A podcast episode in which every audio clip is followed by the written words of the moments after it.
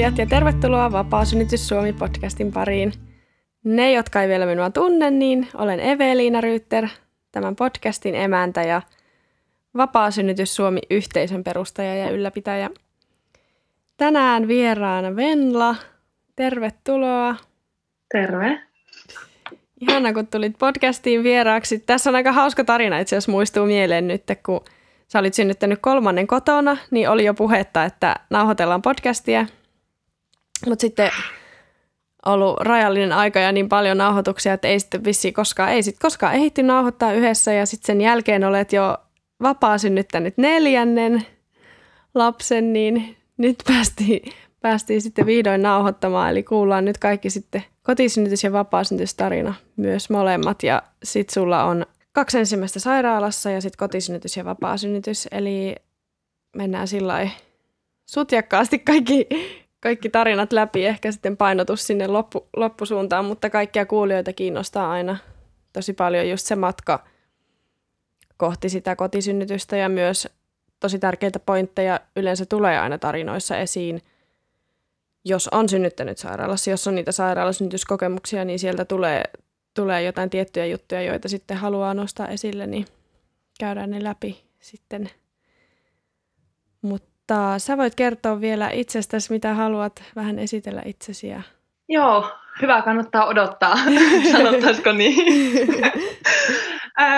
siis joo, mä oon 27 vuotta nyt ja vanhi on nyt, niin kuin aloitti eskari täyttää joulukuussa kuusi vuotta. Ja mä oon ollut lapsesta asti semmoinen, että mä oon niin kuin haaveillut aina isosta perheestä ja ö, on semmoista piireistä, että tavallaan lähipiirissä on paljon isoja perheitä ja ö, lapsuus aikaisen hyvän ystävän perheessä oli vaikka 15 lasta, niin mä aina höpötin, että no niin, mä haluan joskus 15 lasta. Sitten mulle kumminkin niin kuin, ehkä omassa perheessä meitä on viisi, joka oli mun mielestä vähän, niin toitottiin vähän niin kuin sitä, että no sun kenellä turhaa halua iso, haluta niin kuin isoa perhettä tolleen, niin ää, se on osittain värittänyt omaa matkaa kyllä äidiksi sitten lopulta. Että 2016 me mentiin naimisiin ja sen jälkeen niin kuin oli lapsihaaveet ja sitten tuli ensin keskenmeno ja se oli mulle tosi traumaattinen ja sitten se varjosti tosi paljon sitä esikoisen raskautta ja sitten esikoinen syntyi niin kuin 17 joulukuun 29. päivä. Ja öö, täysin niin kuin, tuolla vasta nytte tuon viimeisen raskauden, sille just ennen kuin rupesi odottaa antaa nuorimmaista, niin tavallaan pääsi niistä kaikista traumoista vähän niin kuin keskenmenoon liittyen ja lapsettomuuspeloista ja tuommoista irti, että aika pitkät jo ollut sillä saralla. Mutta joo, esikoista siis alettiin odottaa 17 vuoden keväällä. Ja sitten se on, mulla oli silloin koko kuin raskausaika sillä että mä haluan niin kuin, mä haluan luomusynnytyksen ja tälleen kuin, aika luomutyyppi oli jo silloin, mutta sitten ainut mitä niin kuin oppia sai johonkin synnytyksen oli se neuvolan synnytysvalmennus, jossa niin kuin, on se, että no t- tässä on nämä kivunlievitysvaihtoehdot, että epiduraali, spinaali, mitä niitä on ja ei niin kuin oikeasti, eihän sillä anneta niin kuin avaimia minkään rentoutumiseen tai minkään tuommoiseen. Sitten selvisi rakenneultrassa, mä en muista, silloin jotkut kystat aivoissa, niin piti sitten olla niin kuin jotkut, jotkut tuommoiset. Sitten otettiin joku 31 viikolla joku kontrolli, ja sitten siellä se oli perätilassa. Ja sitten tavallaan niin kuin, että no, tässä on tavallaan joitakin viikkoja aikaa kääntyä, mutta sitten sitä ruvettiin vähän niin kuin tarkemmin katsoa, että kääntyykö se. Sitten mulla tuli raskausmyrkytys siinä lopussa. Ja mä joutin osastolle ja se oli edelleen perätilassa. Ja sitten sillä oli vielä nokka niin kuin pystyssä, niin mulla oli sektiouhka siinä alla, että ei ne anna synnyttää alateitse. Ja no ensinnäkin olin se raskausmyrkytyksen takia Oussissa, ja mä rupesin miettimään, että ei herttinen, että ei nyt raskausmyrkytys voi olla semmoinen, vaikka väitetään, että se ei parane.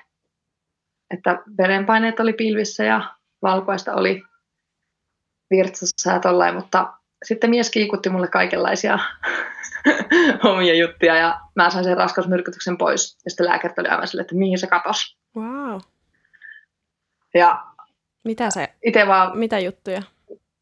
Ää, tietyt antioksidantit otin niin oikeasti tosi boostina käyttöön ja upikin on niistä kaikista tärkein. Joo.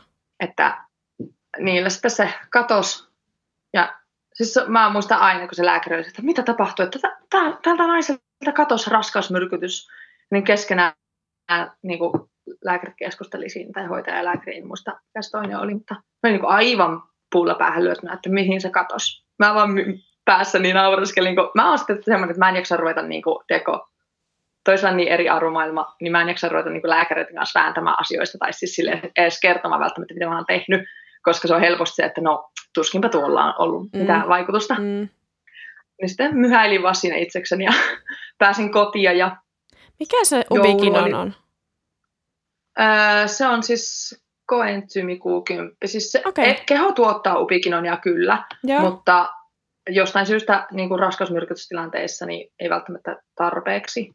Tollai. Kun mä oon joskus Sitä ihan kuullut- tutkimukset se ennaltaehkäisee. Joo. Että mä en nyt ole ihan tarkkaan tiedä, kun se oli englanninkielisissä ohjeissa, mutta sellainen joku viinikivi Joo. auttaisi myös raskausmyrkytykseen. Onko sillä mitään Okei. tekemistä tuon ubikinonin kanssa? Ei ehkä. Ei, se on, se on tosi eri asia. Se on toinen juttu, joo. Mutta Onko se Se- en terveydenhoitoalalla? vaikut... En. Ei. Siis mä oon ainoastaan hieroja Okei, okay, joo. niin kuin, tavallaan viralliselta ammatilta. joo. Mutta siis, niin, se kun minä katsoin, se oli jouluvälissä ja sitten oli... Niin, sitten 27. päivä oli ö, vielä kontrolli ultra ja katsottiin, että se on vielä perätilassa vauva ja sitten se oli kääntänyt vähän leukaa kohti rintaa ja saatiin alatiesyntysupa. Seuraavana aamuna meillä tuli kiire synnärille, että sitten se stressi laukesi ja syntys käynnistyi ja öö, esikoneesta syntyi Peppu maailmaa. joo. Ja se oli mun mielestä tosi jännä, että mulle ehdotettiin tosi vahvasti sitä sektiota. Öö, sektion haitoista ei puhuttu missään vaiheessa, mutta alatiesynnytyksen riskit kyllä perätilassa osattiin pelotella tosi hyvin.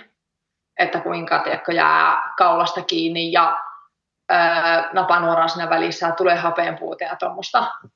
No sitten, kun se, ennen kuin pää ulos autettiin, niin se oli sen pari sekuntia tiedätkö, kaulasta siinä kiinni. Mullahan löi siinä vaiheessa ihan jäätävä semmoinen pelko ja paniikki, että noin nyt sille tulee hapenpuuta ja nyt siitä tulee kehitysvammainen ja tiedätkö, kaikki pelot.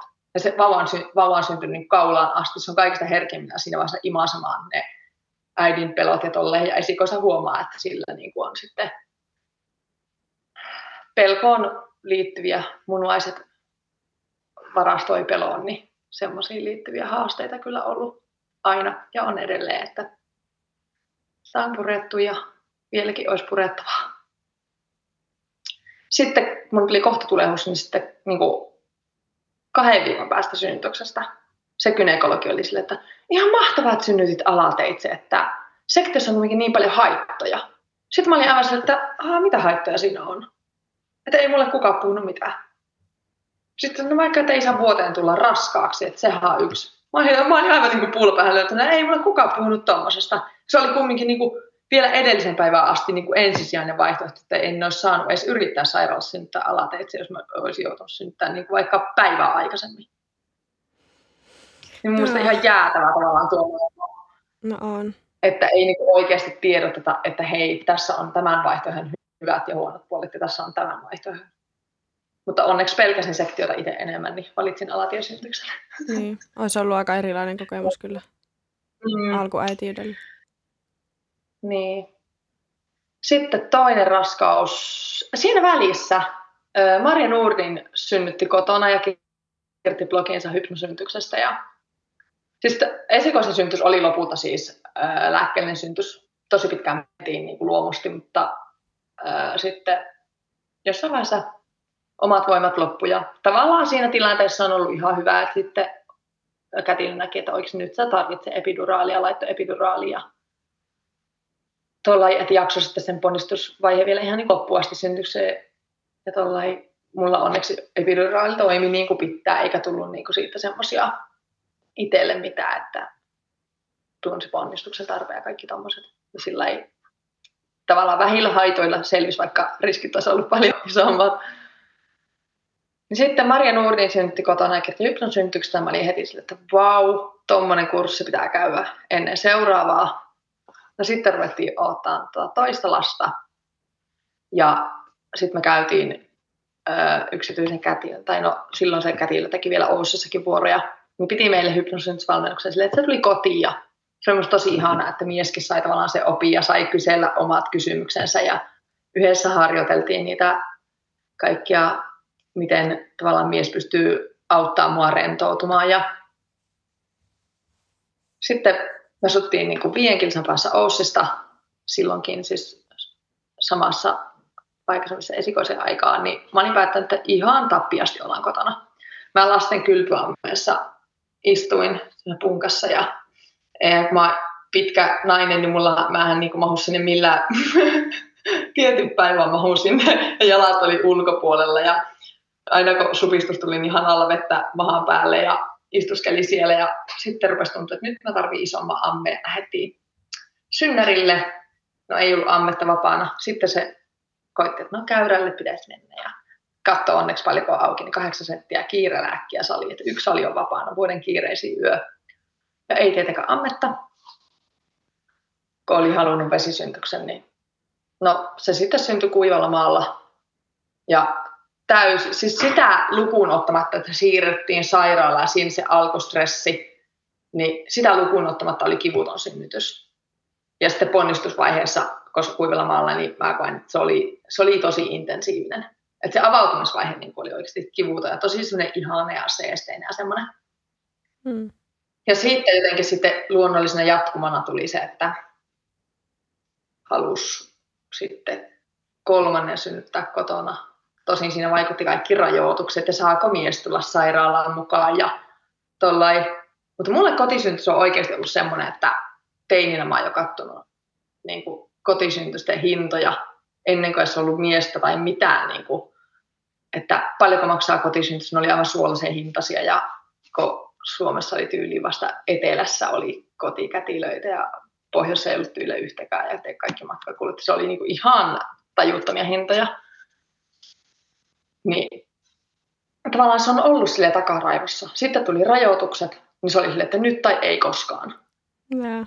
Että me oltiin muutettu siinä välissä Oulusta Liminkaan ja Liminka oli sille, no se joka piti meille valmennuksen, se oli myös kotikätilö niin sille Liminka oli niin kuin kauimmainen tavallaan, niin kuin, että vähän siinä rajoilla, että no Liminkaa se vielä voi tulla, mutta ei enää kauemmas. Mä että ei voi tietää, mä aion asua pari vuotta Limingassa ja sitten muuttaa vielä kauemmas, että ei voi tietää, että tuleeko aina neljättä lasta Limingassa, että nyt tai ei koskaan. Että jos mä en siellä tavallaan tee sitä, niin mä en tule tekemään koskaan todennäköisesti. Mm.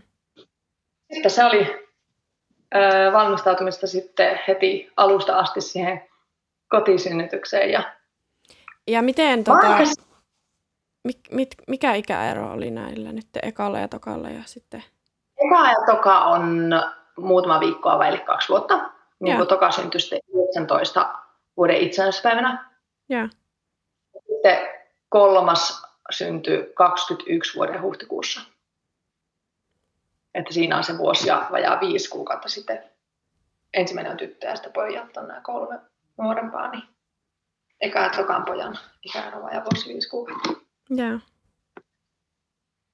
Mutta siis mä oon ehkä siinä mielessä ollut tavallaan mitä omia kavereita sitten sen jälkeen, kun itse on synnyttänyt kotona, ja sen jälkeen tosi moni kaveri synnyttänyt kotona, niin mä oon ollut tavallaan kokenut, että tosi erilainen tavallaan sillä mulla on ollut se kotisynnytyksen valmistautuminen, kun mulla ei ikinä ollut niin kuin mitään pelkoja. Mitä, pitäisi, niin kuin mitä nousi sitten kotisynnytykseen liittyen, että mitä jos tapahtuu sitä tai mitä jos tapahtuu tuota. Tai mulla ei ikinä ollut semmoisia että mä oon jotenkin ollut ehkä tiedolla vähän naivi siinä, että mä oon vaan luottanut, että kyllä se tulee menee hyvin ja tollain. Sitten Ei vaikka... siinä mitään naivia se on hyvä. niin, niin. Eihän tiedä, mulla ei varmaan sitten ole semmoisia jäänyt mitään semmoisia mistään toisten syntyskokemuksesta mitään sellaisia pelkoja. Niin, Kumminkin omat, mä koen, että mun synnytykset ovat olleet tosi hyviä. Ensimmäinenkin perätilasynnytys, tavallaan mä silti ylitin siinä niin kuin itseni, vaikka Mm. se lopulta olikin lääke, lääkkeellinen synnytys. Mm. Niin se on, mä koen, että se on ollut tosi hyvä perätilasynnytys. Vaihtoehtona siihen, että jos olisin päivää aikaisemmin synnyttänyt, niin mä olisin joutunut synnyttämään sen kyllä sektiolla. niinpä. Ja tavallaan lääkärit iso oli sitä mieltä, että on ensimmäinen synnytys, niin ehdottomasti sektio. Se Tavallaan varmaan tosi iso se oli- niin Niin. onnistumisen kokemus myös. Sitten sattui, että sama kätilö, joka oli silloin esikoisynnytyksen, niin oli tuossa tokassa synnytyksessä. Okay. Ja se, sitten kun mies, että onko se sama, niin se katsoi mun papereista, että on hän ollut silloin. Ja sitten se muisti. Ja oli tietenkin lukenut sen ekan synnytyksen, niin se oli niinku ihan sellainen tsemppari siinä. ja Tavallaan sitten oli luomuhypnosynnytys. Niin Jotenkin tosi hyvät kokemukset on sairaalasta. Mm. Ja tavallaan ei ole sen takia mitään synnytyksiä ja mitään pelkoja. Ja sitten oli että no, jos mä oon sairaalassa pystynyt synnyttämään tosi hyvin ja lääkkeettömästi ja se on ollut kivuton niin kuin avautumisvaihe, niin miksi mä en pysty synnyttämään kotona? Mm. Joo, ja siis-? Siis ne pelot, mitä meillä synnytyksestä kohtaan voi olla, mitä niin kuin suurimmalla osalla on just vääriä käsityksiä synnytyksestä, niin nehän tulee ihan täysin meidän ulkopuolelta, että kukaan ei niin kuin synny peläten synnytystä heti niin kuin Mm. pienestä lapsesta asti, vaan sitten jossain vaiheessa me opitaan kaikki se, mitä meille niin kuin joka puolelta jotenkin tulee sitä informaatiota synnytykseen liittyen, mikä on niin kuin suuri osa täysin päin mäntyä, että sitten me just siitä kulttuurin myötä opitaan pelkäämään synnytystä. Ja jos ei ole jotenkin antanut itseensä liikaa ohjelmoida, niin sitten on jo luonnostaan enemmän luottamusta sitä kohtaa, koska synnytyshän on niin kuin täysin normaalia ja luonnollista ja turvallista. Ja... Mm. Mutta joo, sitten tuo tokas, tai kolmas synnytys, ensimmäinen kotisynnytys, niin siis jotenkin mä fiilistelin tosi paljon sitä, että ah, ei tarvi oikeasti siirtyä sinne sairaalaan. Ja kun just tokassa synnytyksessä oli ollut se siirtyminen, se tietenkin se kaikista inhottavin. Ja siellä, tiedätkö, kävelet tätä muutaman metrin välein tulee supistus, ja sitten pä- päästä jotain kelloa siihen ovelle, ja sitten se tulee, no mitä asiaa, silleen, no etkö näe, että haluan synnyttää. niin kuin tavallaan, että kaikki tuommoinen jää niin kuin pois siitä. Ja, saa olla kotona ja tarvittaessa, niin kuin, missä vaiheessa rupeaa tuntuu, niin käskeä se kätilö sinne. Ja Venäjästä kävi oikeasti niin, että kätilö kysyi, että siinä oli yksi kätilöopiskelija, joka on ollut joissakin kotisyntyksessä mukana, että saako se tulla. Sitten mä ajattelin, että juu, saa tulla. Ja sitten ystävä oli heittänyt ihan alkuraskaudessa, että jos tarvit sitä ilmasta niin kuin doulaa, niin hän voi kyllä tulla. Ja sitten mä rupesi jossain vaiheessa ahistaa 37, 36, joku niillä viikoilla se, että tulee se ö, toinenkin vähän niin kätilö, Ja. se kätilöopiskelija. Ja mä sitten sanoin sille mun ystävälle, että voiko se tulla mulle doulaksi. Ja kun se oli vähän silleen, että 38 plus 0 lähestyy ja am, kätilö tuo ammeen ja tällä ja pidetään palaveria, niin mä en ollut nähnyt sitä vielä, sitä kätilöopiskelijaa ollenkaan. Ja se oli vähän kiikunkaan, kun sillä oli opparin viimeistely silloin, että pääseekö se ees. Ja tolleen, mulla oli oikeasti semmoinen, että mä en halua sitä. Ja. Mutta mä en sitten tavallaan niin kuin kehannut sanoa, Mm. kun mä ajattelin, että no se on hänellekin arvokasta oppia. Ja tiedätkö, liikaa ajattelee toisen näkökulmasta sitä ja ei viitti, että no tämä on mun synnytys.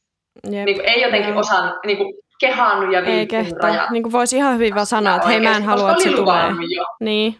Ja sitä aina voi Niin. oikeasti vaan Ja niin kuin, ihan milloin tahansa voi perua tollaset.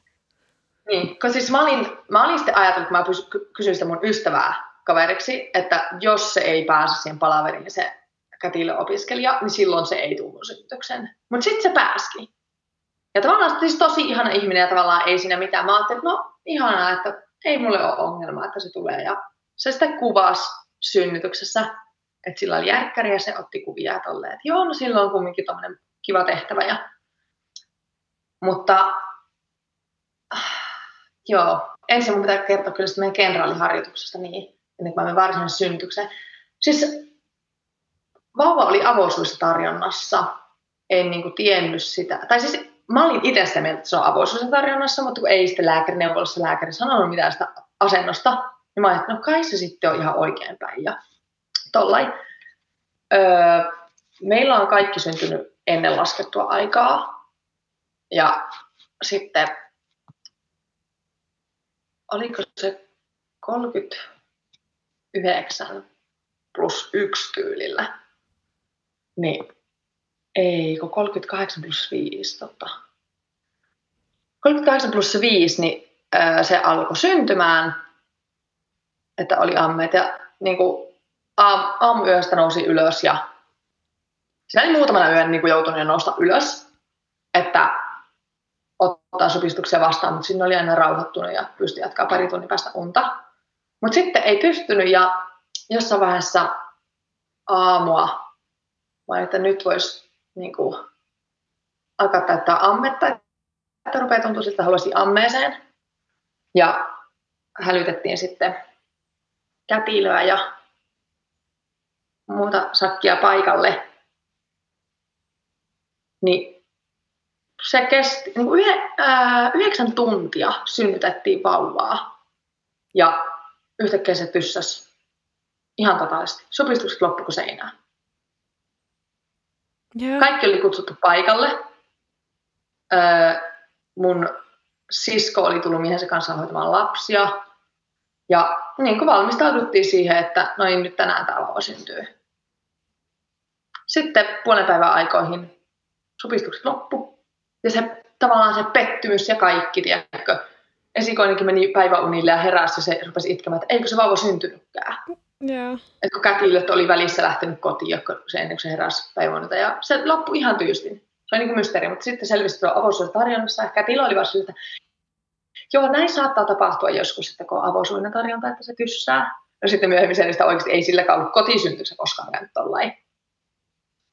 Että miettii kotisyntyysympäristöä, niin se on kumminkin niin eri, mm. mitä tavallaan sairaalasyntysympäristö. Ja Ehkä se on, me ajateltiin sillä, että mun onni, että se oli kotisyntys, koska jos mä olisin mennyt sairaalaan, niin, niin olisi ollut ajatus sairaalasyntyys, mä olisin, men, niin, mä olisin mennyt jo sinne, mä olisin mennyt siinä vaiheessa jouduttaa mun syntystä. Mm. Oksitosiinia, sieltäkin oltaisiin puhkaistu kalvot, jos ei vieläkään synny, niin pahimmassa sektiopöytä. Mm. Niinpä. Ja tavallaan me odotettiin sitten, se oli keskiviikko, kun se koitti syntyä, niin sunnuntaihin.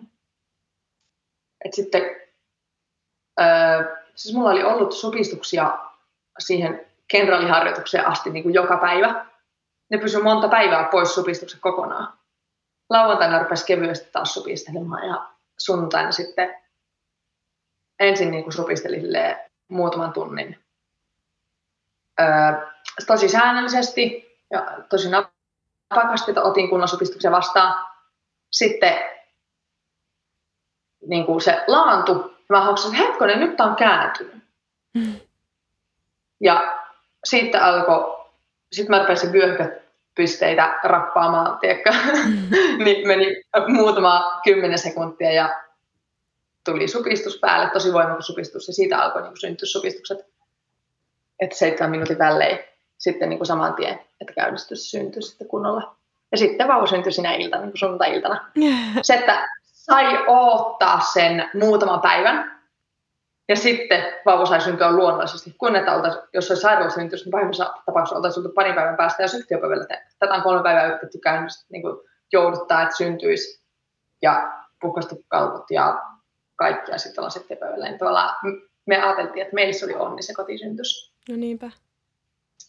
Vauva on saanut ja. tulla just omalla ajoituksella niin kuin täydellisesti niin. rauhassa. Ihanaa. Niin, siis se synnytys oli, siis totta kai se, siis tosi ihana synnytys, sai synnyttää kotona, mutta sitten siinä, kun hälytettiin kätilöä ja noita paikalle, niin mä huomasin, että kun kätilö tuli, ja ennen kuin tuli sitten se kätilöopiskelija ja mun ystävä, niin mulla tuli semmoinen, että ollaan meidän kotona, ja okei, tämä on mun synnytys, mutta vähän koko ajan seuraa, mitä niin kuin muut tekee. Tai sille. Kun meillä oli Olkkarin keittiössä nurkkaan tehty semmoinen syntyspesä, että oli laittu servi, niin kuin, että Olkkarissa pystyi olla väkiä, mutta keittiön pöytä oli niin kuin, tavallaan siinä ammeen edessä. Ja siis jotenkin ei enää sen jälkeen, kun tuli vieraita ihmisiä taloon, niin enää päässyt täydellisesti siihen omaan kuplaan. Se loppuavautumisvaihe oli todella intensiivinen. Ja tavallaan se tajus vasta jälkikäteen, että se on siksi, koska mä en ole enää ollut omassa kuplassa ollenkaan. Ja ne pienet hetket koitti, niin kun supistus tulee, niin siinä vaiheessa niin vaipuu takaisin kuplaan. Että aina niin se herpaantui. Ja jotenkin sitä ei osannut olla tavallaan niin semmoinen itsekäs ehkä siinä, että nyt on oikeasti mun synnytys ja tavallaan, en mä tiedä. Oliko semmoinen olo, että oli liikaa porukkaa vai vääriä ihmisiä? Siis, vai? Siinä tilanteessa ei. Mm.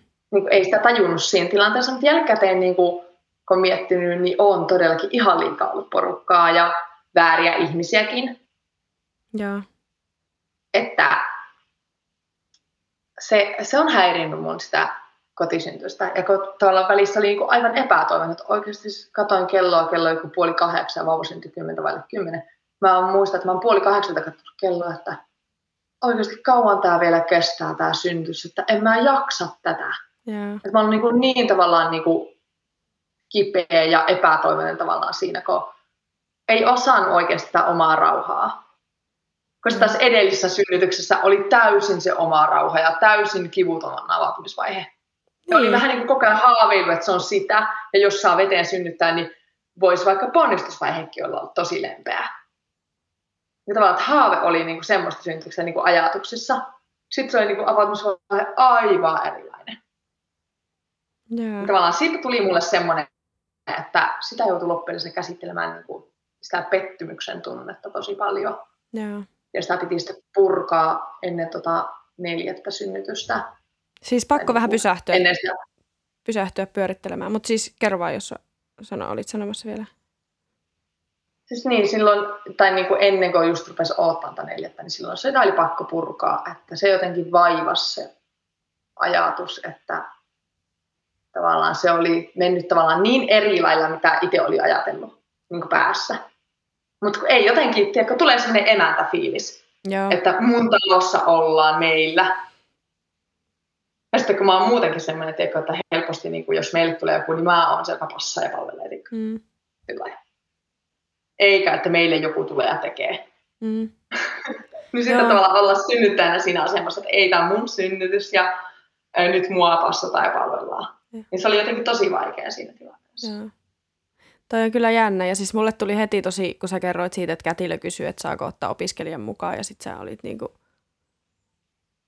vähän epävarma, että haluuko. Tai sille tuli tosi epämukava olo just itselle siitä, että tavallaan se, että sä valitset kotisynnytyksen just nimenomaan sen takia, että haluaa sen oman rauhan. Yksi juttu on se, että haluaa olla kotona, mutta toinen juttu on se, että haluaa myös, että saa itse valita ne henkilöt, ketkä sinne tulee – ja sen kätilön. No tietenkään ei ole hirveästi valinnanvaraakaan välttämättä aina, mutta varsinkaan pohjoisessa, mutta sä oot kuitenkin valinnut sen kätilön ja palkannut sen kätilön ja sitten sen mukana tulee sitten se niinku kolmas henkilö tai toinen ekstra henkilö, jota ei niinku oikeasti aidosti halua, eikä ole valinnut, eikä pyytänyt, eikä kutsunut, mutta se, sitä haluaa olla kohtelias ja just niin kuin tarjota toisillekin tilaisuuksia ja, ja sillä on niin kuin ollut hyvät tarkoitusperät totta kai, että jos hänestä tulee kotikätilö ja on tärkeää päästä niin kuin kokeneman kätilön mukana niihin synnytyksiin, mutta sille synnyttäjänä ja naisena on hirveän vaikea niin kuin vetää ne omat rajat sitten siinä, että ei, että en halua.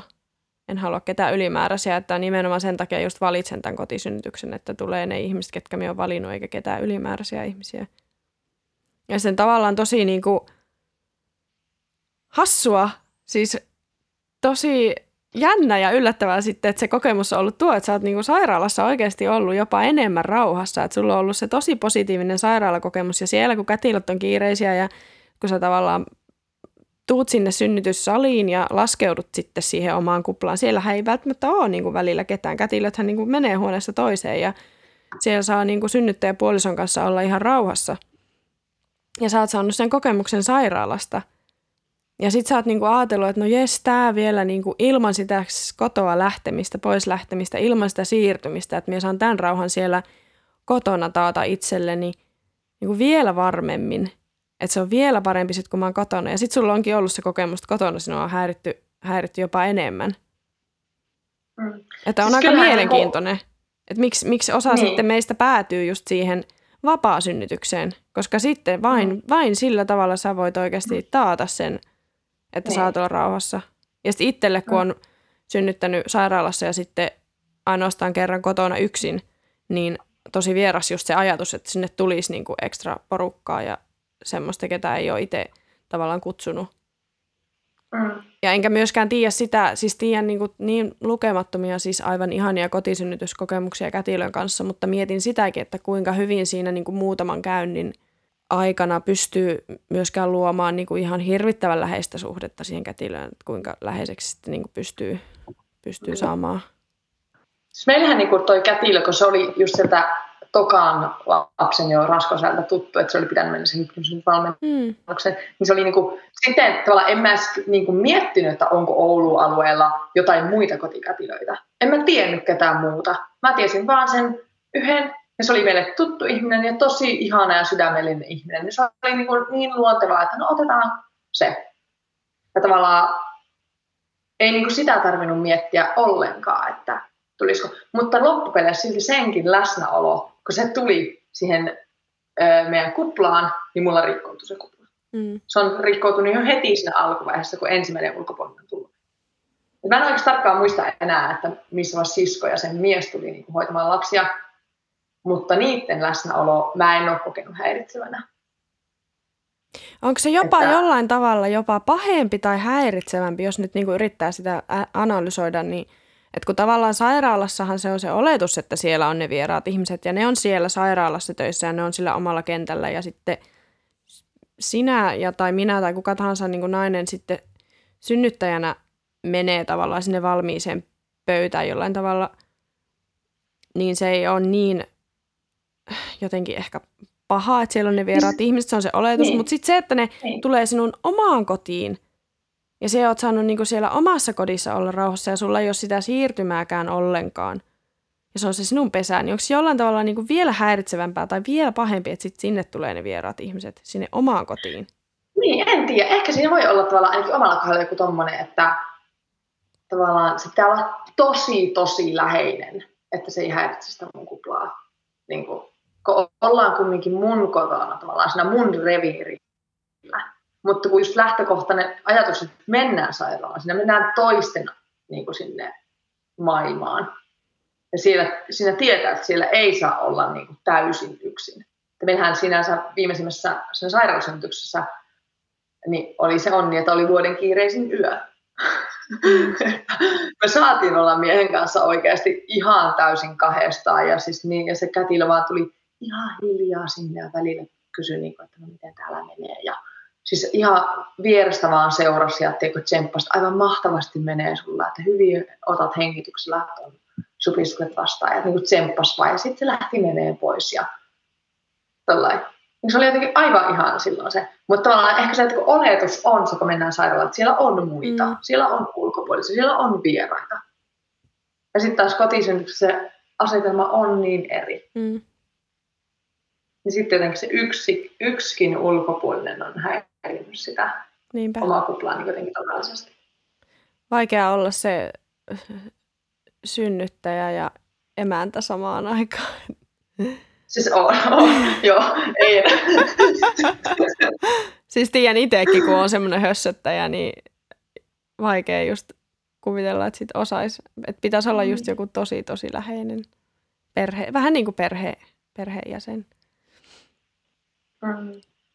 Sitten joo, siis mä silloin sanoin, se on ollut sellainen vähän niin kuin vitsi, että ää, kotoka syntyi sairaalassa, hypnoa, kolmas syntyi niin kotona kätilön kanssa, niin mä ajattelin, että no sitten kun muutetaan kauemmas, niin sitten varmaan joku matkasynnytys, että kun ei varmaan enää kerkeä sairaalaa, että kotottuna tai kotona. Niin.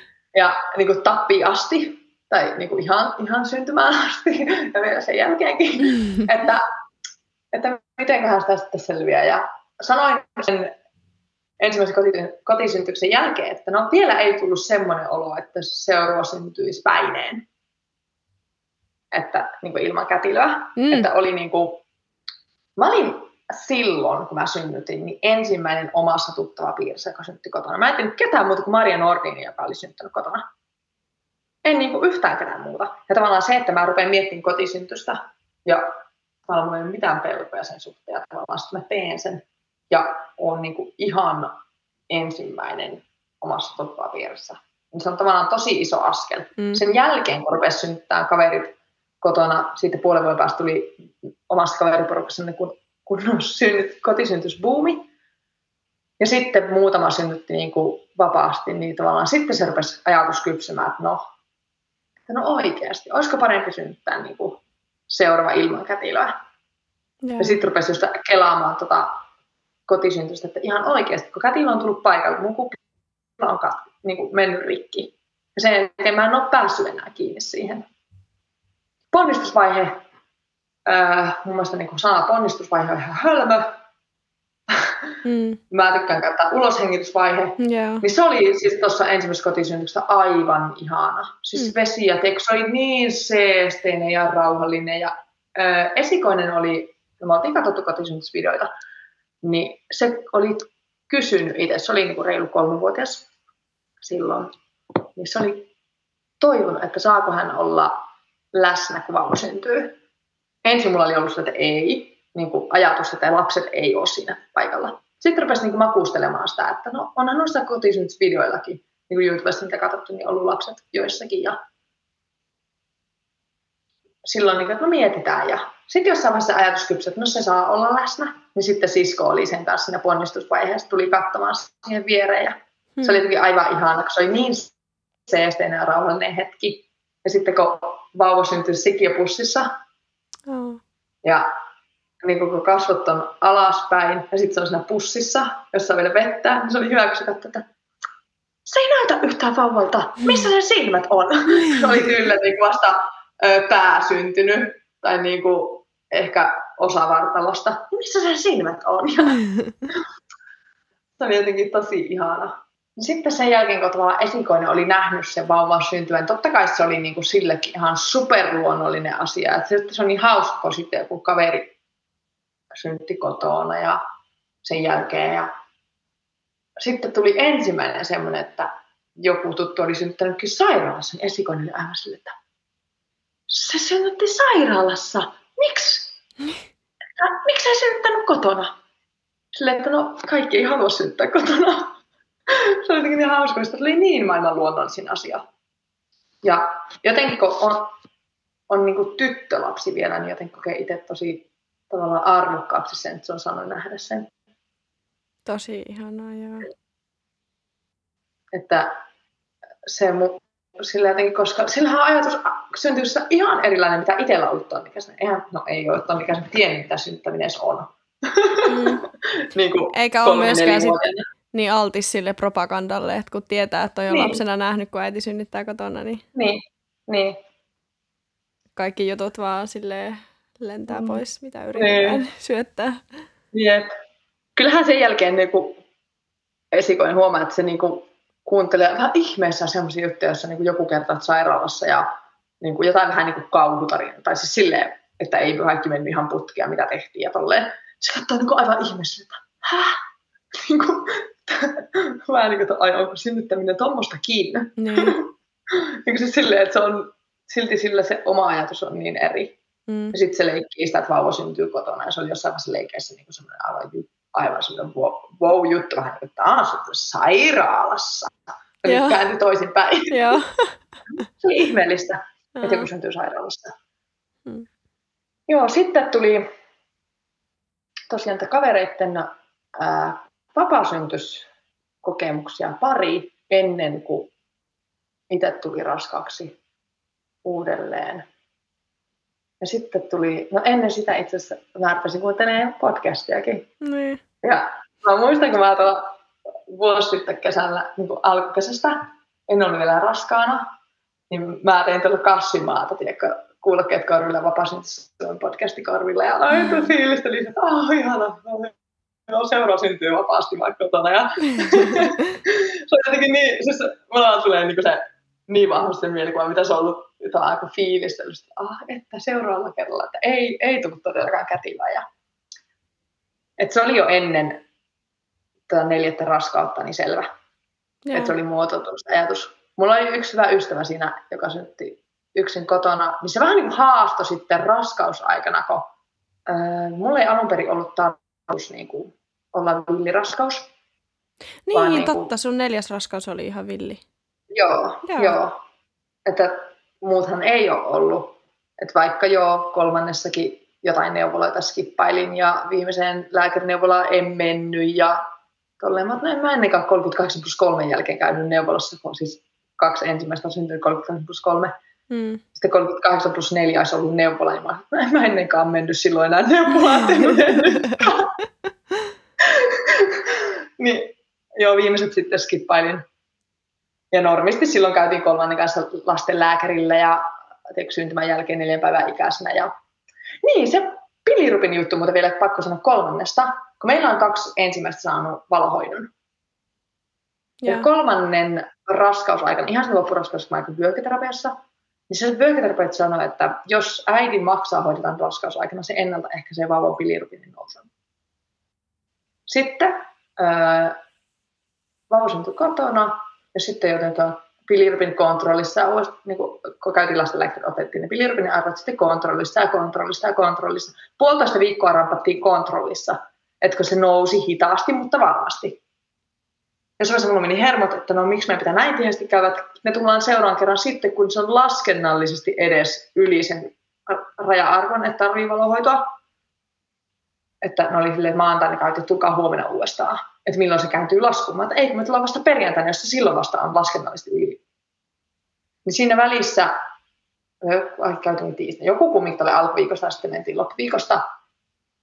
Niin sitten mä käytin vauvaa vyöhyketerapeutilla ja sitten itse laitoin sitä vaippasilta ikkunalle auringonpaisteeseen. Oli kevät, huhtikuu ja ihana auringonpaiste, niin sohvaileva vaippasiltaan. Ja aina huomasi, että kun laittoi sohvalle vaippasiltaan, niin rupesi kakkaamaan pilirupin oikeasti alle puolessa minuutissa. Yeah. Tai hiero tiettyjä vyöhykepisteitä, niin se rupesi saman tien kakkaamaan sitä pilirupinia ulos. Ja ne arvot oli romahtanut seuraavaan kontrolliin mennessä. Ja taas lääkäri oli silleen, että mitä, mä en tiedä, mitä tässä on tapahtunut, että ei nämä voi laskea näin niin kuin romahtaa. Sitten mä taas olin myhäilin että joo, et sä tiedäkään, mitä tapahtuu. että mä kyllä tiedän. Mutta sitten, no okei, tuossa olisi voinut olla hyvä sanoa, että me hoidettiin vyöhyketerapeutit. Niin käytiin vyöhyketerapeutit ja hoidettiin vyöhyketerapeutit kotonakin, että se oli ihan selkeä, että se poistui aina sen jälkeen. Joo. Mutta mä jätin sen sanomatta silti, että tavallaan niin kuin näin jälkikäteen, että olisi ehkä kannattanut sanoa, niin. Kun vyöhyketerapia kumminkin on osalle semmoinen ok. Moni muu juttu on silleen, että ne ei kovin hyvällä kato, jos hoitaja. Mutta vyöhyketerapia on monille niin semmoinen ok alue. juttu. Niin. Mutta siis niin. myöskin, myöskin se valohoito, mitä sairaalassa annetaan, sehän on synteettistä auringonvaloa. Ja sit mm. sä oot mm. antanut aitoa auringonvaloa, että sehän kyllä mm. hoitaa, hoitaa mm. hyvin. Mm. Mutta joo, se hoidettiin sitten luonnollisin keinoin se bilirubinista pois yeah. päiväjärjestyksestä. Ja tavallaan kun mulla tuli se, että jos äidin maksaa hoitamalla, voidaan ennaltaehkäistä, niin totta kai vauvan maksaa hoitamalla, voidaan hoitaa sitä. Että miksi ei voitaisi? Niin eihän, ja, ja eihän ne sairaalassakaan kai muuta tee kuin just se sinivalohoito. Niin, ei. Ja sen saa sitten luonnollisessa muodossa auringosta. Mm, niinpä. Mutta niin siis tuosta neljästä raskausta. Siis mulla oli aikomus, että mä käyn rakenneultrassa, mutta tämä mun ää, vapaa-synnyttänyt ystävä aina haastoi mua, että mitä sä haet sillä rakenneultralla, että miksi sä meet sinne. Vähän niin kuin tavallaan sitä omaa ajatusta, että onko siellä taustalla pelko, onko siellä taustalla vaan koska kuuluu mennä. Mm vai onko sillä joku uteliaisuus vaan, että kunhan kaikki hyvin, tai siis sillä että mikä sillä taustalla on. Öö, sitten no, mulla on itsellä kotidopleri, niin me sitten kuunneltiin joku varmaan RV14 paikkeilla. Esikoinen halusi, että kuunnellaan sykkeitä. Ja sitten kuunneltiin ja kuulu tosi hyvin sykkeet. Niin siinä vaiheessa mulle tuli tosi vahvasti että tämä lapsi on terve. Hmm. Se ei ole, eihän sitä sykkeestä kuule niin kuin virallisesti, mutta mulla vaan tuli niin vahva sellainen intuitiivinen tunne, että tämä lapsi on terve, ja mulla katosi se rakenneultratarve. Ja mä sitten niin kuin loppuraskaus meni silleen, että jos se tarve tulee takaisin, niin mennään sitten. Mm. Öö, mä en ollut niin kuin edes tehnyt raskaustestiä. Ja niin kuin, ihan sillä niin kuin villisti alusta asti. Ja tavallaan to, ajatuksen sen rakenneultra vaan käydä, mutta sitten kun ei tarvetta enää tullut, niin sitten ei koskaan käyty. Yeah. Että se meni niin kuin vahingossa tuohon villiraskaalle juttu. Tuo raskaustesti oli hauska siinä, kun mä olin päättänyt, että mä en tee sitä testiä. Ja sitten mä niin kuin mietiskelin siinä, kun tasan tarkkaan tiesin, milloin oli ollut ovulaatio. Niin sen jälkeen, että, että luojalta anna joku merkki, jos mä oon raskaana. Ja sitten yksi sunnuntai, niin kuin sille, että keskiviikkona viimeistään pitäisi alkaa kuukautiset, niin sunnuntai-aamuna esikoinen meni ulos ja tuli sitten ää, pienen sulan kanssa. Edellisen päivänä itse oli ollut iso sulka. Ja mä olisin, että no äh, ei tämä mikään merkki että joku pikkulinnu sulka, kiitos. Oh. Ja sitten sunnuntai-aamuna esikoinen tuli semmoisen pienen sulan kanssa, että äiti, tämä on sulle. Että mistä sä edes tiesi, että se pitää antaa mulle? Niin. Mä otin se sulaa ja oikeasti oli että ei herttinen. Mä sain miestä sille, että tiedätkö, mä pyysin sitä merkkiä. Oh, no. se oli niin mulle ihan semmoinen päiväselvä asia, että a, tässä se on. Joo. Edellisenä päivänä ei kelvannut iso linnu, niin kuin harakasulka. Mutta sitten oli se pikkulinnusulka. Wow. Ja mä olin, että ei, hmm. ja sitä ollaan raskaana. No sitten keskiviikkona ei kuulunut niitä kuukautisia. Ja se oli, koko, se oli muutenkin semmoinen, että me oltiin siskon kanssa nauraskeltu, että saa nähdä, onko Venno taas kesällä raskaana. Että eipä ollut tässä meidän naimisen olo aikana semmoista kesää, että olisi ollut kyllä raskaan tai niin kuin, että aina on ollut sitten joku kes, mennyt kesken kumminkin ja tolleen, mutta joka kesä niin kuin, tyylillä melkein ollut raskaana. Mm. mutta joo. Hmm. Sitten se meni villisti loppuun asti. Ja... Niin sä et sitten käynyt Ruvettiin. neulassa vai? Ei, me käytiin yksityisen kätilön tai siis no toi sama kätilö, joka meillä oli ollut edellisessä syntyksessä kätilönä, niin sen luona käytiin hakemassa raskaustodistus. Yeah. Ja se sitten kuunteli sinä sykkeet ja tunnusteli mahaan päältä. Siinä oli isänpäivänä taas semmoinen keissi, että No mähän laitoin sulle sitten sitä viestiä. Niin. Öö, oikeasti se oli niin häijy, kun kuunneltiin sykkeitä, kun taas esikoinen vänkäs koko päivä, että kuunnellaan vaan sykkeitä. Sitten illalla, että no kuunnellaan sitten. Ja sitten kahdesta kohtaa tuolta alhaalta oikealta ja vähän tuolta ylä vasemmalta kuuluu sykkeet. Mä otin miehen kanssa että ei herttinen, että onko täällä kaksi? ja oli ollut niin kuin, just, että ei ole ikinä ollut pahoinvointia tai väsymystä tai tuommoista, niin ol, nyt oli ollut. Ja teekö monta silleen tosi, että meni tosi erilainen nyt toi alkuraskaus, mitä niin kuin kolmella edellisellä. Meidän kanssa katsottiin toiset, kahdesta kohtaa kuuluu syke, että voiko täällä olla kaksi. Esikoinen heti nappasi sitä kuului tosta ja tosta. Että, siellä on kaksi vauvaa, kaksi sykettä, kaksi vauvaa. Mä olin, että ei, please, nyt Mulla on ollut sellainen kaksoskuume, mutta mä, että mä voin harjoitella ensin vapaasyntyksen yhdellä ja sen jälkeen vasta kaksi. että kiitos, mä en mielelläni ota ihan vielä sitä kahta kerralla. ja sitten sitä kelailtiin, ja kun se asentokin oli semmoinen, että mä en niinku oikein saanut selvyyttä, että miten päin se kaksi vähän kovaa tuntuu, ja molempia alapuolta kuuluu sykeen, ja sitten se lopulta oli me päädyttiin että ei, että se on toinen on oltava jostain niin istukasta tai jostain. Niin, joo. Siihen vähän kerkesi jo tottu ajatukset, että jos niitä tulee kaksi, niitä tulee kaksi.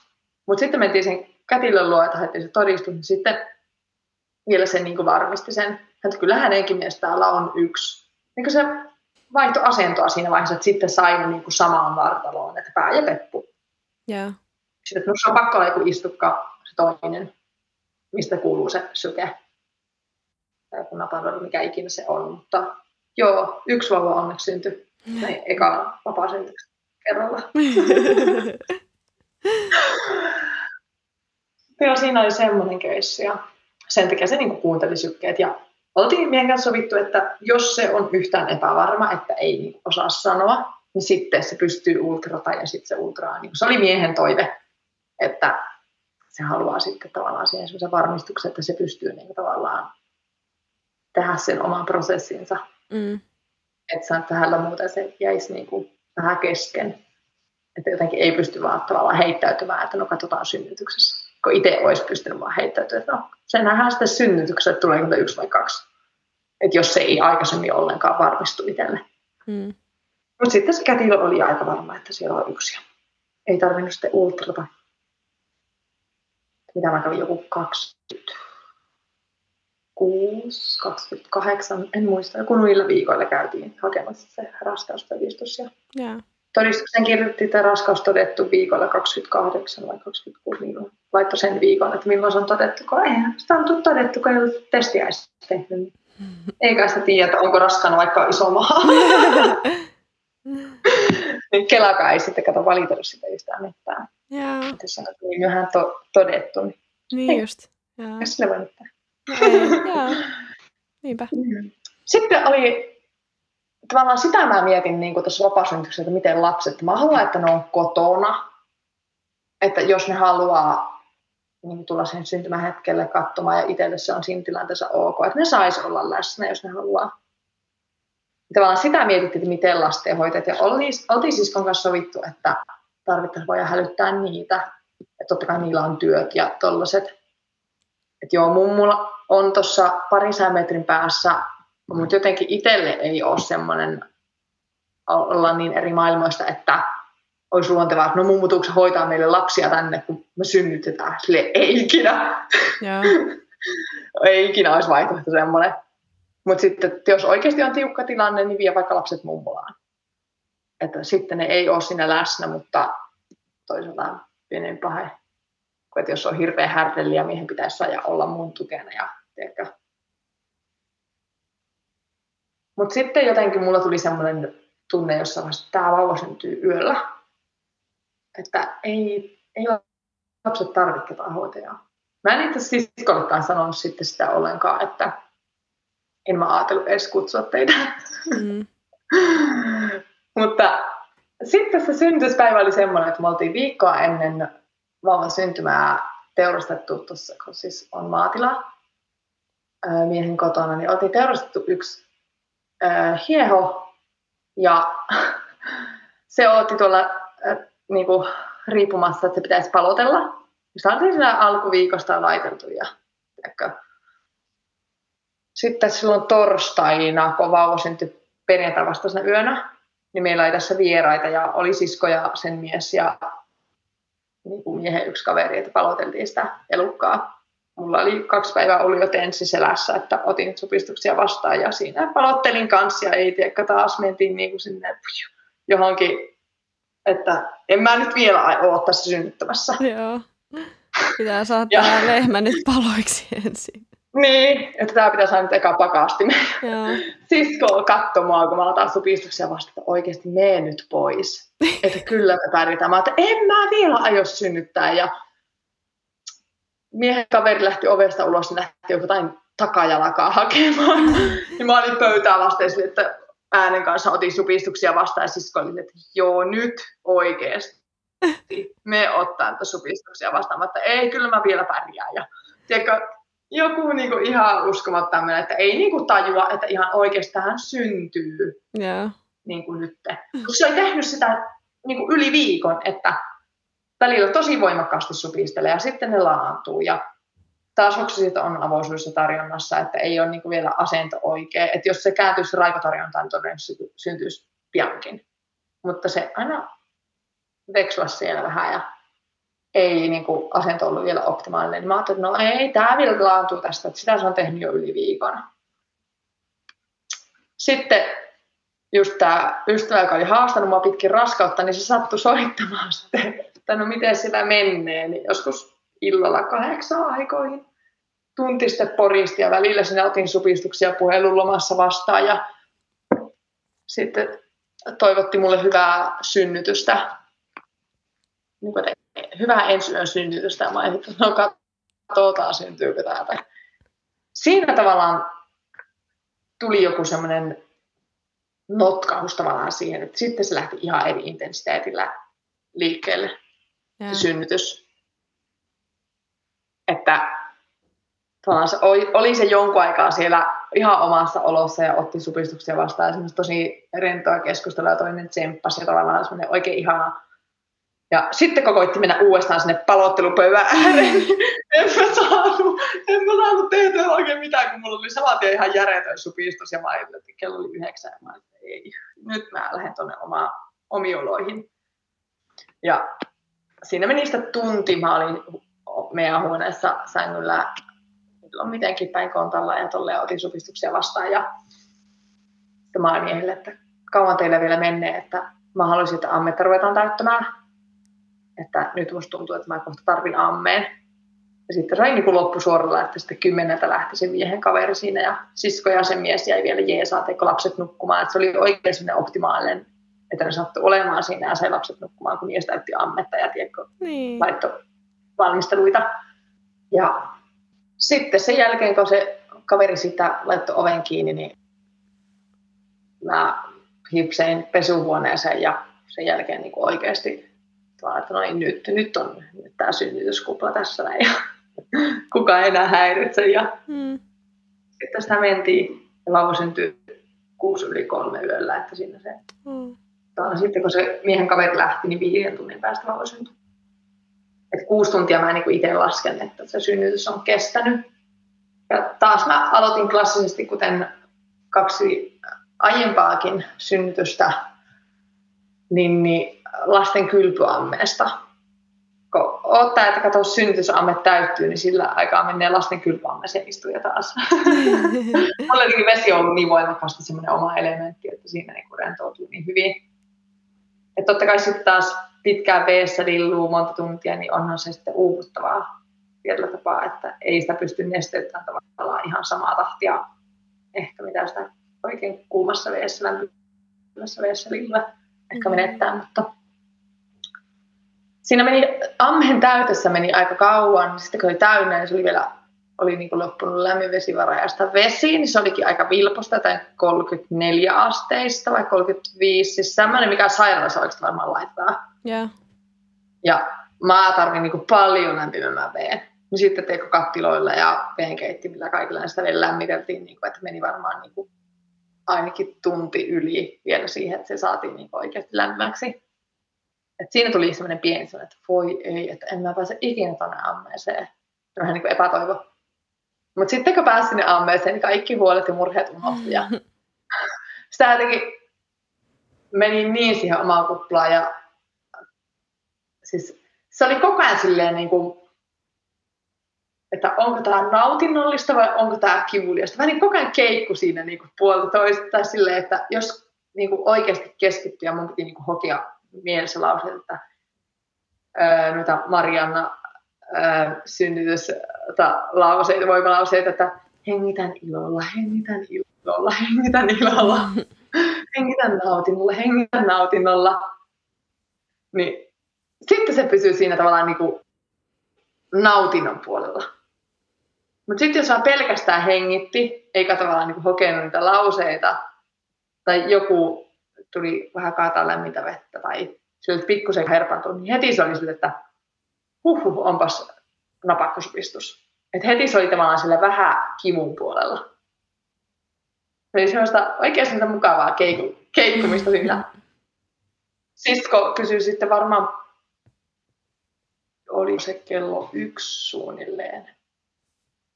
Niin, että saanut lapset nukkua ja oli saanut siivottua paikat ja tuolla, että lähteekö he kotia vai haluanko mä, että ne jää. Mä että no ei teitä enää tässä tarvita, että voitte lähteä. Että eiköhän tämä vauva synny tässä yöaikana. Että, niin kuin, että ei tarvitse lasten takia jää niin lasten vahiksi, ne nukkuu ja sitäkin me oltiin kysytty lapsilta, että haluaako, kun oli muutamana iltana ollut tosi voimakkaita supistuksia, ja joku ilta luulin, että ja tästäkö tämä lähtee, että oikeasti tuli tosi napavoita supistuksia useampi, niin kysyttiin lapsilta, että haluaako ne, että vauva syntyy, niin herätetään. Vai haluatko ne nukkua, niin ne oli aina, että ne haluaa nukkua. Esikoinen sanoi, että mä oon nähnyt joko vauva syntyy, niin mä haluan nyt nukkua. että okei, okay, sä saa nukkua. Mm. Se vanhin poika rupesi itkemään, että ei mä osaa yöllä herättää, että mä haluan nukkua. No oli se, että me, me nähdään vauva sitten aamulla. Että okei, okay, te näette vauvan sitten aamulla, että saatte mennä nukkua ehdottomasti. Ja se oli tosi hyvä, että ne nukkuu. Ja tavallaan, että niitä ei herätetty siihen ponnistusvaiheeseen, siihen Joo. vauva syntyy. Ja tollain. Että sitten mies sai niinku, mies nää otti vähän videon pätkää ja kuvia. Mä olin niinku tosi omassa kuplassa välissä. Se kävi vähän aikaa niinku kaverina ammeessa, mutta ei kovin kauaa. Ja, ja sitten niinku siinä syntymähetkelläkin, niin mä olin vain yksi ammeessa ja mies oli ammeen ulkopuolella. Ja eikä siinä, se ponnistusvaiheesta oli todella intensiivinen viisiminuuttinen. Se oli niin kuin nopea. Yeah. Ja se oli niin kuin semmoinen, että mä tajusin, että nyt tuli ensimmäinen niin kuin semmoinen ulostyöntävä supistus. Niin vauvan pää jo kävi tuossa, niin kuin, että mä tunsin sen vauvan pää jo silleen, että se tuossa. Ja tavallaan mä, siinä on se mä aika tavallaan niin kuin kovasti, tavallaan mä mietin, että ei välttämättä olisi, en tiedä olisi kannattanut, mutta mä aika kovasti tavallaan niin kuin laitoin sillä vastaan, tai se sille piikättä tuossa eessä, että se ei synny. Kun tavallaan mä niin ajattelin, että, että, ja tavallaan tuin välilihaa, että ei, että ei tule repeämiä. Että se olisi tullut niin voimalla, että tavallaan mä pelkäsin, että jos tulee joku repeä, niin kuin isot repeämät tai joku, se oli niin kuin saanut puff, niin kuin, mutta sitten se vetäisi itsensä takaspäin. Ja sitten seuraavalla aallolla tuli pää ja seuraavalla aallolla tuli vartalo. Ja se oli jotenkin, että oikeasti vitsi, mä tein tämän. Mm. Niin kuin se, tässä ei ole ketään muuta kuin minä ja mun mies aivan rauhallinen. Se oli huvittava, että pää oli jo syntynyt. Ja sitten mies sanoi, että niin ne ammekukat unohtuu. Se ei tajunnut, että pää oli jo syntynyt, mutta älä enää mene hakemaan se oli, että mä käyn äkkiä hakemaan tuosta keittiöpöydältä niin huoneet, se, mulla oli yhteen huoneeseen tehty se synnytystä. Ja se käy äkkiä, ne vie se keittiöstä hakemassa pöydältä, niin kat. Että älä mene enää. Se ei tajunnut. Se vasta videolta sitten katsoi, että ai, oliko paljon syntynyt siinä vaiheessa? Mä oli, ja sen takia mä sanoin, että älä mene enää. Äkkiä heittää ruusun terälehdet. Totta kai mä kuvittelin, että kun mä oon siinä kontalla, niin sillä on jo pää syntynyt. Mä itse niin. näen, että se on syntynyt. Totta kai mä kuvittelin, että sekin näkee sen, että se on syntynyt jo. Mutta ei se nähnyt. Kun se oli tavallaan silleen sivusta, ja mulla oli kyllä varmaan joku jalka, että just jalat silleen, kun kontalla niin jalat ees tai jotain. Että se ei niinku siitä kuvakulmasta nähnyt. Mutta sitten taas video, kun se oli pikkusen eri niinku, kulmassa, niin siitä se näki, että ai, se oli paljon syntynyt siinä vaiheessa. Ja niin, siksi mä sanoin, että syntyyhän minä, milloin tah, minä hetkenä hyvänsä. Ja no kerkes mies takaisin siihen ennen kuin se vauva syntyi ja tota, syntyi tosi, se teki voltin se vauva, kun se mm. syntyi, kun mä teko, heti tunnustelin, että jaa, napanuoran kallo ympärillä ja rupesin ottaa sitä, niin kiepsottaa vähän pois. Mm. Ja niin kuin silloin, kun se tuli se viimeinen aalto ja se syntyi kokonaan, niin mä just kiepsotin sitä napanuoraa, niin se vauva teki sinne boltin ja vetee. Videolla näyttää aika hauskalta, kun se tekee sen kiepsahuksensa. Ja sitten mä nostin sen syliin, niin kyllä saman tien niin kuin parkas. Ja oli sitten puoli tuntia meni ennen kuin tuli ekat jälkisuppat. Se puoli tuntia oli oikein sitä seesteistä ja tekkaa verrattuna niin kuin edelliseen kotisyntykseen, niin siinä kun tavallaan se vesi on vaikka heti värjääntynyt vähän veriseksi, niin nyt tässä oli sen puoli tuntia aivan semmoista kirkasta, mutta että ei voida verta ollenkaan, että mitä ihmettä. Että, mm. ja fiilisteltiin vasta, että vauva syntyi ja tolle. se oli vähän semmoinen tyyntämyrskyn edellä. Se puoli tuntia siinä. Yleensä istukka on syntynyt mulla vartissa, niin kuin noilla kaikilla muilla nyt meni puoli tuntia ennen kuin sitten tuli ne ekat jälkisupistukset, että vauva tuli rinnalle, niin sitten tuli ne ekat jälkisupistukset. Mä olin siinä vaiheessa vielä ammeessa, tein pian kiirettä sieltä nousta ja sitten se istukkaa rupesi synnyttelemään ja sitten, sitten rupesi vuotaa verta ja vähän semmoista hyytymää mä että ei, että nyt on repaleinen istukka, niin kuin ajattelin. Ja sitten mies tuli kanssa jossain vaiheessa siihen ammeeseen ja otti niin kuin vauvaa, että mä haluaisin, se istukaa ja koitin siinä niin kuin ammeessa kontallaan ja kyykköasennossa olla välillä ja synnytellä. Siinä meni tunti sitä istukkaa synnytellessä. Mä vuodin aika reilusti verta ja sitten jossain vaiheessa mies meni ammesta pois mä että anna mulle sitä sitä homeopaattista ja ää, niin kuin, että saisi istukaa syntymään ja tollain. Sitten mulla meni olo aika heikoksi. Ja ää, lopulta mä sille, että mä nousen nyt ammeesta pois. Ja sitten kun mä nousin, kun niin kun olin nousussa ylös, niin sitten se istu vaan tippu. Että mä olen niin jälkikäteen ajatellut, että no olisi ehkä kannattanut niin aikaisemmin tulla sieltä ammeesta pois oikeasti. Mm. Mutta kun edellisellä se on syntynyt ammeeseen nätisti, niin sitä, että no kyllä mä saan sen nytkin syntyä siinä. Että ei tarvitse niin nousta sieltä heti ylös. Mutta sitten sä oot varmaan siinä... kuitenkin jotenkin kuulostaa siltä, että sitten ihan oikealla hetkellä sit hoksannut, että no nyt, nyt varmaan kansi tulla pois. Ää, niin tavallaan, mutta sitten mä menetin oikeasti reilusti verta ja mulla niin oikeasti meni olla huonoksi. Että sitten meillä oli ollut ajatuksena, että kun vauva syntyi, niin ensimmäinen ruoka, mitä tehdään, niin on veriletut. Just kun oltiin teurastettu elukan saatu naudan verta pakkasa ja kun mies oli käynyt vähän, oliko jo vähän vauvan syntymää ottamassa sen rasian sulaamaan. Ja sitten kun mulla olo heikkeni, niin ää, mä olin silleen, niin, mulla meni kaksi kertaa itse asiassa käväs tajuu silleen pikkusen pois, että mies kysyi, että kuuleksä, niin mä jo vastasin, että kuulen. Okay. Että siis silleen käväs vaan ja tavallaan, että silleen, että sen verran mä ollut reilusti menetti verta, mutta mulla ei missään vaiheessa ollut semmoista oloa, että mä tarvisin mitään ulkopuolista apua. Totta kai mies on vähän silleen, että tarviiko tässä soittaa johonkin, mutta mä olin silleen, että ei, että mulla on kaikki hyvin. Mulla on kaikki hyvin, ei se mitään hätää. Ja anna, niin, mä olin aina niin kuin, silleen, että mä tiesin, mitä mulle pitää antaa. Anna mulle sitä, sitä homepaattista. Sitten kun ekan kerran kävässä taju pois nopsaa, mä luulin, että mä nukahin. Mies sanoi, että ei, kyllä sulla kävi taju pois. Yeah. Mä olin että onko se veri sulana? Että, vai onko se ihan jäässä? Sitten mies no on se vielä aika jäässä. Mä että hae mulle haarukkaa se rasia. Ja aivan idettävältä kuulostaa, mutta yeah. mä haarukalla pisteli sitä naudan verta tiedätkö, suuhun. Ja pari mm. haarukallista olin ottanut, eihän se maistu verinen, niin veri jäisenä miltään, onneksi. Mm. en ole koskaan voinut kuvitella, että vaikka söisin tolleen raakanasta. Uhuh, kyllä, hyvä. Niin olo koheeni kahden haarukallisen jälkeen. Joo. Mä pystyin sen jälkeen nousta ammesta ylös. Mutta totta kai just, jos just, niin kuin, just menettänyt paljon verta ja ollut niin kuin vähän huhu ja tolleen, niin käveleminen ei ole mikään paras juttu. Niin mä pari metriä pääsin niin kuin kylpyhuoneen puolelle, mutta en päässyt suihkuasti. Niin mulla tuli heikko olo ja mä taas vein siihen kontalle ja sitten lopulta maaten ja siinä olin, siinä käväs toisen kerran varmaan tajuvois mä luulen. Ja sitten mies lopulta kantui mut sänkyyn. Mutta se oli silleen, että, että että minkälainen olo ja tolleen aina. Mä otan, mulla on tosi hyvä. Että ei, mä vaan tarvin lepoa. Että ei mulla mitään hätää. Ja. Sitten mä sitä muutaman päivän vetelin sitä verta wow. ja homeopaattisia. Aivan mahtava ja, lääke ollut siellä. Ää, niin. Siis oikeasti pausin perjantaina, seuraavaksi torstaihin asti.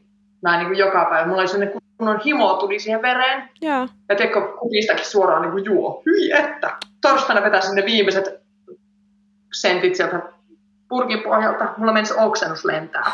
Selkeä ei pitkä aika sattunut mitään veriruokia, ei, mitään verilehtoja, mikä oli ollut aivan herkkua.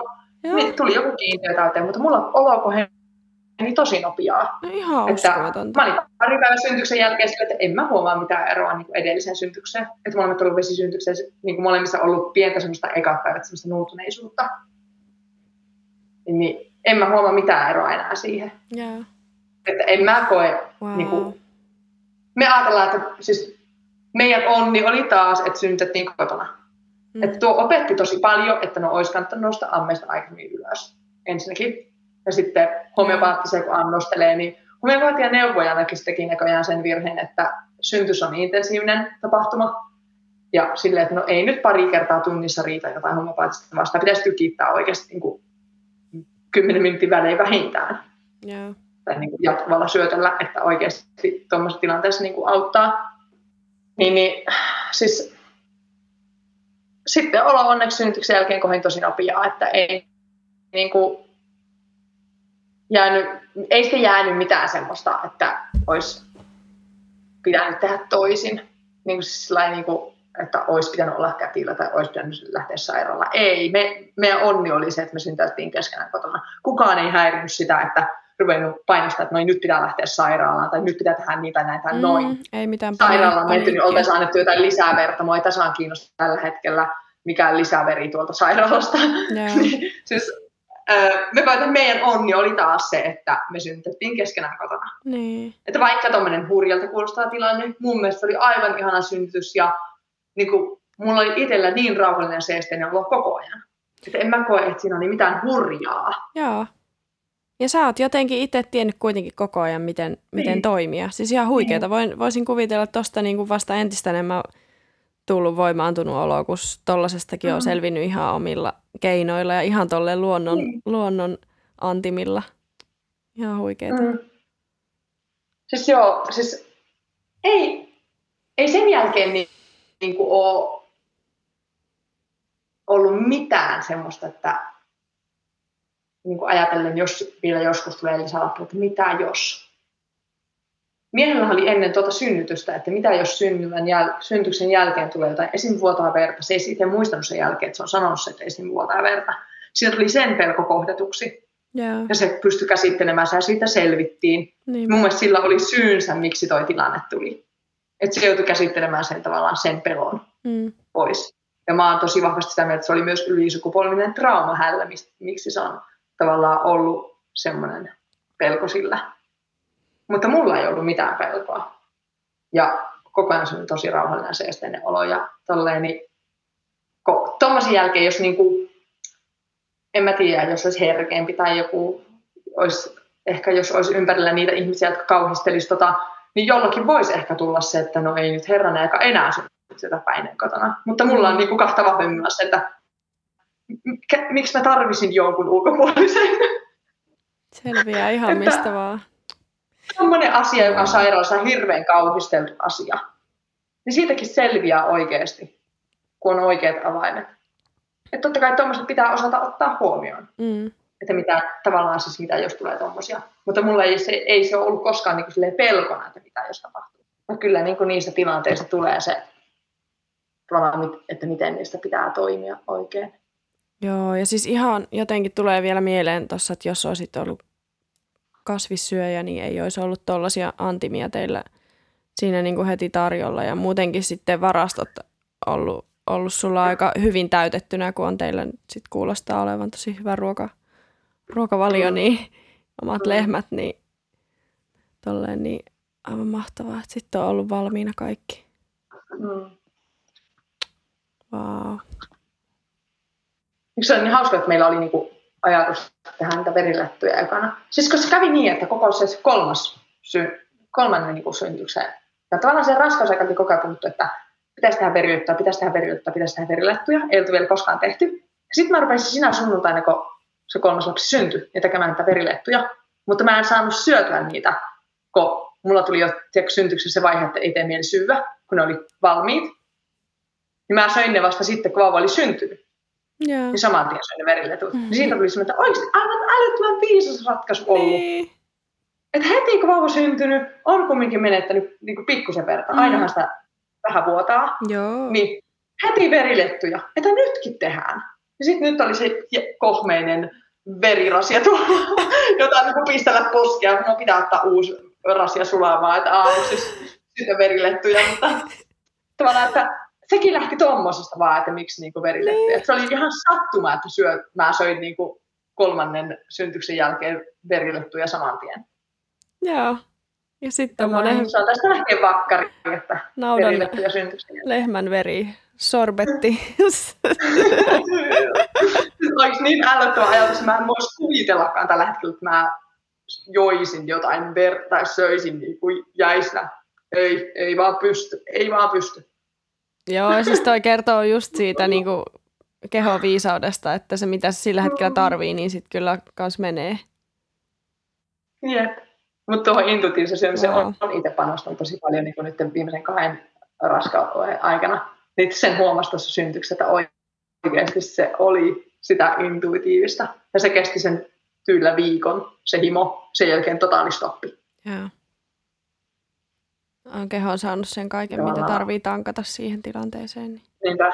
Wow. Sitten tosiaan ei me käyty synnytyksen jälkeen. Oltiin vaan kotona ja ei käyty missään. Se ää, kätilö, kenen luona, kenen se raskaustodistus, siellä, se oli ulkomailla silloin. Ja oltiin sovittu, että sitten kun se tulee ulkomailta, niin se tekee meille nuo maistraatin laput. Joo.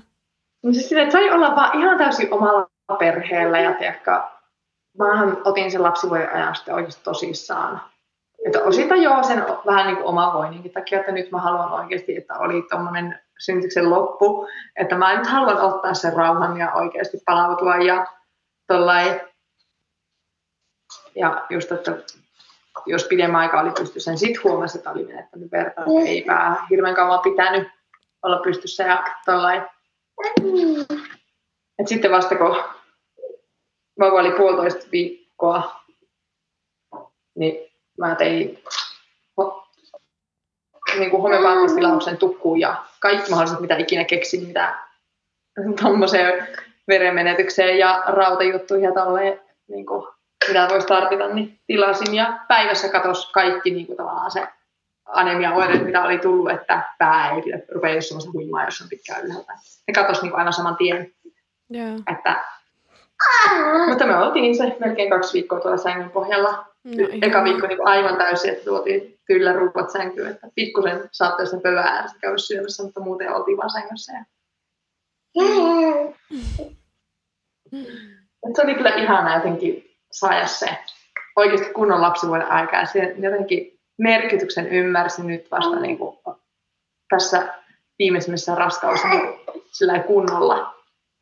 Että taas sitten tokan lapsen jälkeen oli tosi hyvässä, kun, tosi hyvässä kunnossa ja seuraavana päivänä synty, syntyksestä oli miehen niin kuin siskon hää. Niin eihän hän malttanut jäädä kotiin, vaan me mm. lähdettiin päiväikäisen vauvan kanssa häihin. Oho. Niin, silloin ei niin kuin ollut yhtään se lapsivuoden aikaa. Mm. Silloin oli poliittinen synnytys ja päästiin saman tien kotiin. Niin seuraavana päivänä, no mennä sitä häihin istuskelemaan, että mitä turhaa me niin kuin kotona ollaan. Joo. ja nyt taas on kaksi viikkoa sängyssä. Silleen, niin. Juu, ei varmasti lähde mihinkään. on se muutos tapahtunut siinäkin ja ihana, että niin päin. Niinpä. Että pystyy ottaa edelleenkin sen lapsivuoden ajan ja oikeasti nauttimaan siitä ja saada sen kunnon vauvakuplan siihen. Niinpä. Mikä on parempaa? Vauvan kanssa köllötellä sängyssä ja välillä vähän imettää ja vähän torkkua silloin tällä. Ja... Oh, aivan ihanaa, joo. Mutta jotenkin ihailen niin sua. Ja sä oot 27-vuotias ja neljän lapsen äiti. Ja aika, aika moista työn sarkaa sulla on siellä. Mm. Haluatko kertoa vielä jotain äitiydestä tai teidän elämästä, millaista teillä on nyt? Mitä sä kertoa? Siis, en tiedä. Jotenkin itselle äitiys on ollut aina semmoinen, vaikka silloin kun esikoinen syntyi, niin se oli niinku semmoinen niin luonnollinen asia, että se vaan niinku, vauva sujahti siihen elämään ja siinä ei ollut koskaan mitään semmoista ihmeellistä, outoa, semmoista, että mä olin jotenkin aina neuvolassakin ja no ensimmäisen synnytyksessä oli siellä vieriosastolla ja sitten ne teki hyysää ensimmäisen lapsen äidin silleen, että osaako se nyt imettää ja osaako se nyt vaihtaa vaipoja. Itse on silleen, että mä oon hoitanut vauvoja.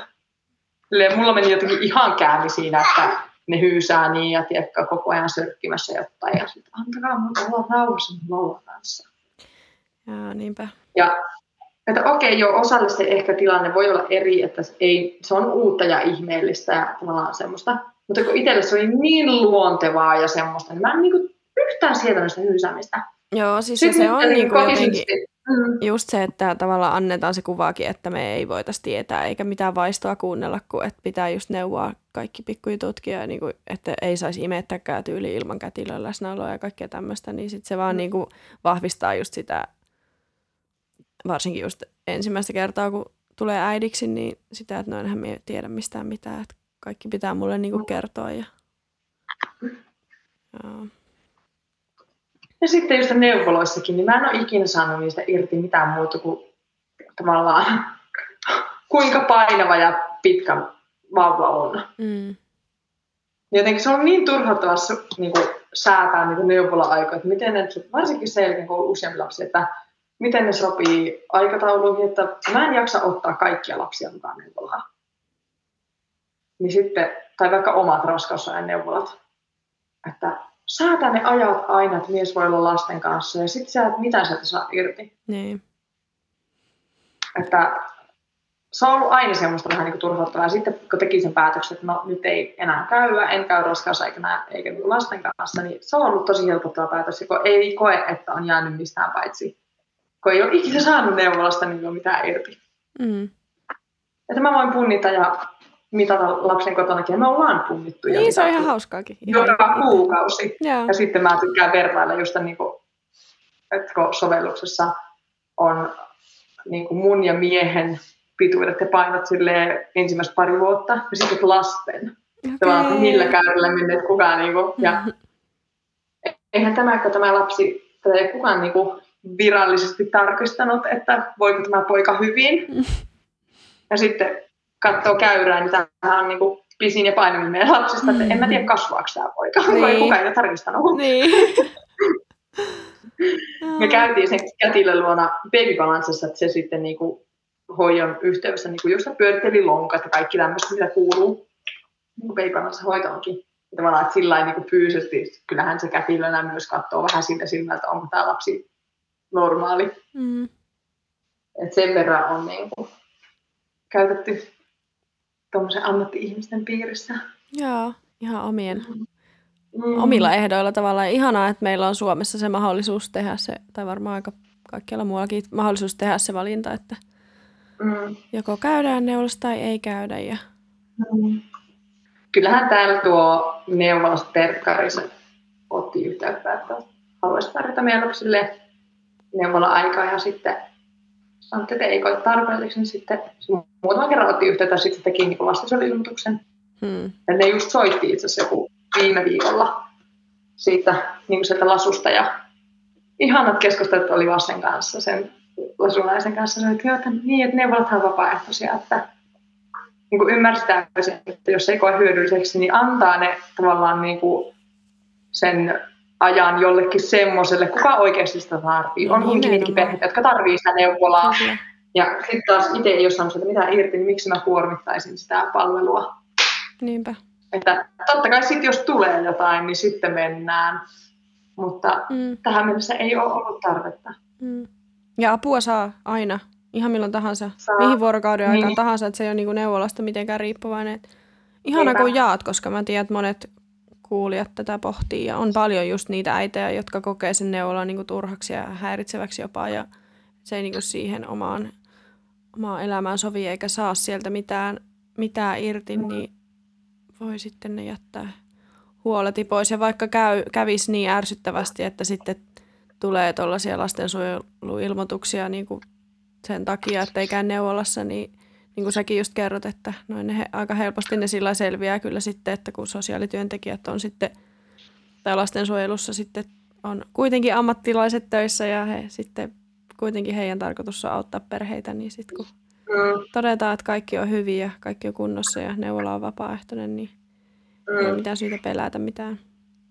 Ja sitten just tavallaan tuosta raskausajan neuvolasta, että ei käynyt raskausaikana. Sitten mä, mä oon käynyt yksityisen kätilön luona, että tavallaan mieluummin sitten muutenkin tavallaan, just kaikki ultrasit ja että mä käyn yksityisellä puolella, että ei mulle niinku kunnallinen puoli ole se, mihin mä niinku ensisijaisesti ehkä menisin. Jotenkin kokee, että ajatusmaailma on niin eri, että yksityiseltä puolelta löytyy yleensä toimijoita, joiden kanssa sitä ajatusmaailmaa saa ehkä enemmän. Mm. Niinpä. Että onneksi on vapaus valita ja vaikka olla käymättä. Mm. Siellä ihana pallero. Oi että. Ihana. Sekin on omassa Niin sinä. Okei Venla, kiitos ihan hurjan paljon kun jaoit sun tarinan ja tosi ihana, ihana oli kuulla sun matkasta ja nähdä vielä tämä viimeinen ihana vauveli. Haluatko sä lisätä vielä jotain? Ei mitään. Kiitos kun sain jakaa tarinani ja Vaikka oikeasti jännitti alku aika paljon, mutta hyvinhän se on tässä unohtanut se jännitys. oh. mm. Toivottavasti tämä auttaisi jotain tavallaan saisi semmoisia tipsejä vähän. Aivan varmasti. Kyllä se on niin tärkeää. Ihan varmasti. Tosi tärkeää, että on, on teitä ihania rohkeita naisia, jotka olette valmiita ava- avaamaan elämäänne ja jakamaan podcastiin. Se on tosi arvokasta. Olen tosi kiitollinen. Mm. Kiitos sinulle, kun pidät tätä.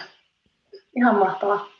En mä olisi itsekään tälle polulle päätynyt varmasti niin kuin lopulta ilman näitä podcasteja. Että se olisi sitten se, joka on vielä vahvistanut sitä omaa kantaa. Mm. Aina naisia, jotka jakaa. Niinpä. Ja kulttuuri muuttuu. Että niistä ihanista synnytyksistä puhutaan, eikä niin kuin aina niitä kauhuskenaarioita ja tolle. Niinpä. Oh, kiitos, ihanaa. Kiitos sun. Mm. Yes, hyvä. No niin. Palataan. Joo, palataan. Ihanaa päivää sinne. Kiitti samoin, moikka. Kiitos, moi moi. Siinä oli tämä päivän jakso. Kiitos. Kiitos kun kuuntelitte. Minut löytää Instagramista, että vapaasynnytys Suomi. Ja jos kiinnostaa ihanien naisten yhteisö, niin tervetuloa mukaan. Lisätietoja löytyy osoitteessa www.vapaasynnytyssuomi.fi kautta yhteisö. Ja lopuksi kuullaan Jutta Halmetojan meri sisälläni. Ensi kertaan, moi moi! Meri sisälläni